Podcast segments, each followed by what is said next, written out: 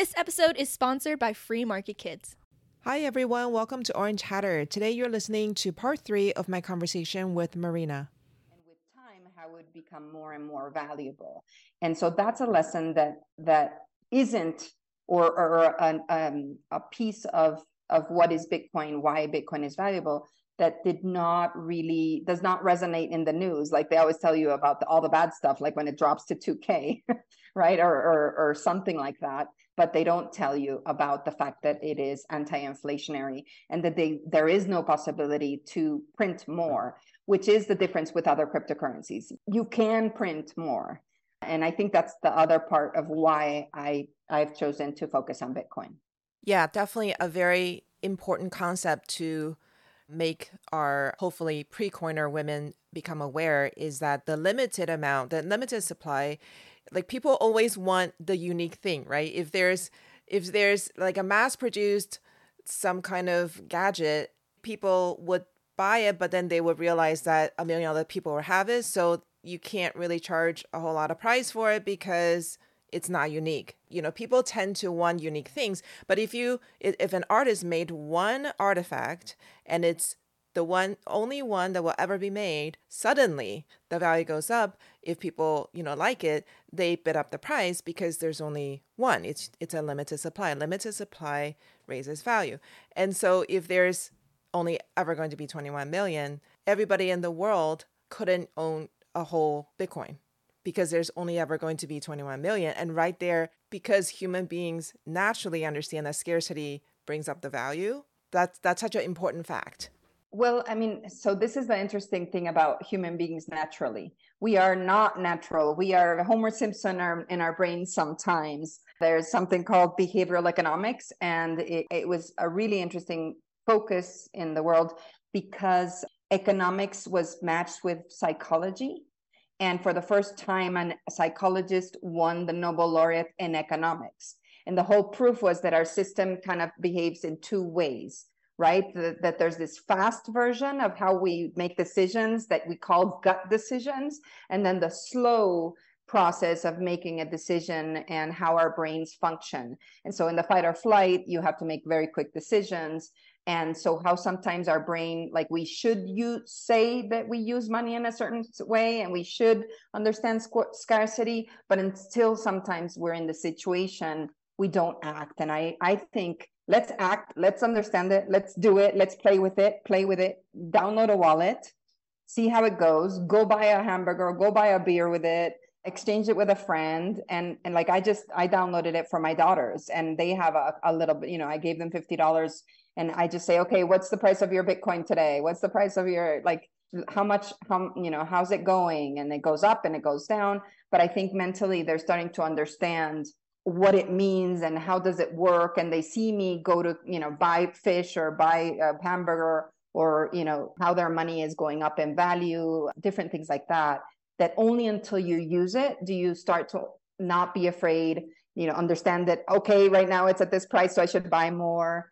Those sort of things, right? But obviously the other angle that's really important is understanding how to safely guard your money and make sure that it's not your Bitcoin.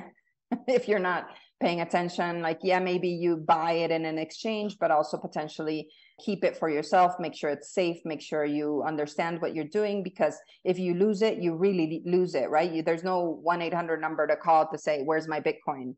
So you really have to understand your ownership of it. And that's why we have to play, learn, download the wallet and understand it first, and then when it goes down, you can buy more if you'll have learned that. Yeah, for sure. Just take baby steps. Yeah. And the first baby step can be as simple as downloading a wallet. And there are lots of resources to guide you. There's a lady who did a talk about Bitcoin in Venezuela. And she's one of the ladies that I interviewed. And she says she spoke with 10 women and they were sitting there and she helped them, talk about it and explain it to them. And they're and one of the ladies go, oh, okay, great. I'm going to go give this to my husband and ask him to download a wallet. And she goes, no, lady, no, don't tell your husband anything. Download your wallet and tell him. And it's an app to track your period. Teach. And I think it does teach financial independence. because I am married to a PhD in finance. So obviously, like, I was like, okay, I have, you do. And for the first time in my life, I'm paying attention to things that are related to finance, that are related to the Fed. Again, I was studying public policy, not monetary policy, public policy. But it's the first time that I'm paying attention to the things that really matter for women to have power, to feel confident with their decisions, with savings, with investing, you know, my decision to invest or, you know, or save a little bit here. It really was a huge empowerment that I did not do before understanding or getting into Bitcoin. I just didn't. It was always a decision that somebody else made. Yeah. And talking about women empowerment, you had shared with me some stories at our previous conversation at Bitcoin Park about women who are in compromised situations, whether it's domestic abuse or something else, prostitution or something. Can you talk a little bit more about how Bitcoin could help empower those women? I think financial education is so far behind in every country. We just don't teach that. We don't really understand it. And culturally speaking, so the podcast that really hit me and I really, really loved, Laura Shin did a story about the lady who ran a developer team that did web development in Afghanistan. And so she would pay them, but she couldn't because they had to have a male, whether it was their brother or their father, co-sign with them at the bank. And so she couldn't pay the ladies because a lot of them didn't have access to a bank account, right? And so having your own Bitcoin, having your own wallet, having your own money, and being able to pay or do things with that really, really made a difference in their lives. And in fact, I think her sister paid her master's with Bitcoin because she had been saving in Bitcoin. She had been doing things that empowered her in a country and in a system that was very male dominated. So I think that understanding money and being able to have power over your wallet, over your savings, over what you do with that, even if it's not like culturally like a situation like in Afghanistan, maybe it's just like me where I had just delegated that decision in general. And I'm not saying it's a bad thing. I'm just saying I switched my mindset completely with understanding, okay, now I have to think about this. I want to invest differently.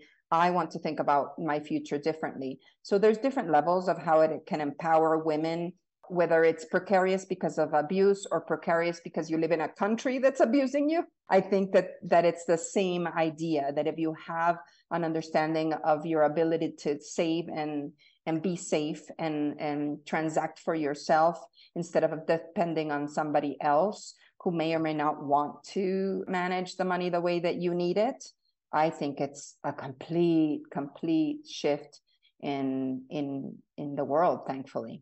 Yeah, and especially when you talk about empowerment, we need to also talk about the fact that empowerment comes from you taking charge, right? So you have to make that decision to educate yourself. And if you have access to the internet immediately, the whole world opens up to you with knowledge, right? So there are so many resources out there. Reach out and ask questions. And every Bitcoiner is more than happy to share what they know. That's the beauty. Like, I really do feel that the community is super interested in helping you if you want to go through that journey. It's like, oh, there she goes again. She's going to talk about Bitcoin. So I'm happy to talk about it. I'm happy to help you download a wallet. I'm happy to show you how it works, understanding what is Lightning, which is how you can pay much faster and cheaper fees, understanding the different wallets and how that works. You know, I have a friend who says, I have more wallets than purses, right? And that's kind of cool because you're testing, you know, which one, what are the fees, which one is like your own wallet, your own Bitcoin versus a third party, and how the Bitcoin is transferred or not. It really is a journey of knowledge and education, but you first have to just play with it, test it, understand it, and you know, be a part of the new history. I think that that's the coolest part. I like being a part of history. So if nothing else, just be part of our history, be part of this history, be part of how money is going to change, whether the world wants it or not. So just be part of history. Yeah. And being a part of history doesn't mean that you have to have $1 million either. You can play, when you play with a wallet, it can be as little as 25 cents. That's another thing that people don't understand, that you don't have to buy a whole Bitcoin. You can just buy a fraction, which are called SATs, right? SATs, for Satoshi, who invented Bitcoin. Thanks for joining us today and learning with us today. If the discussion with our guest resonated with you and you would like to dive deeper into the world of Bitcoin, don't miss out on joining the Orange Hatter Women's Reading Club. The meetup link is in the show notes. Also, if there are women in your life whom you think would both enjoy and benefit from learning more about Bitcoin, please share Orange Hatter with them. Until next time, bye!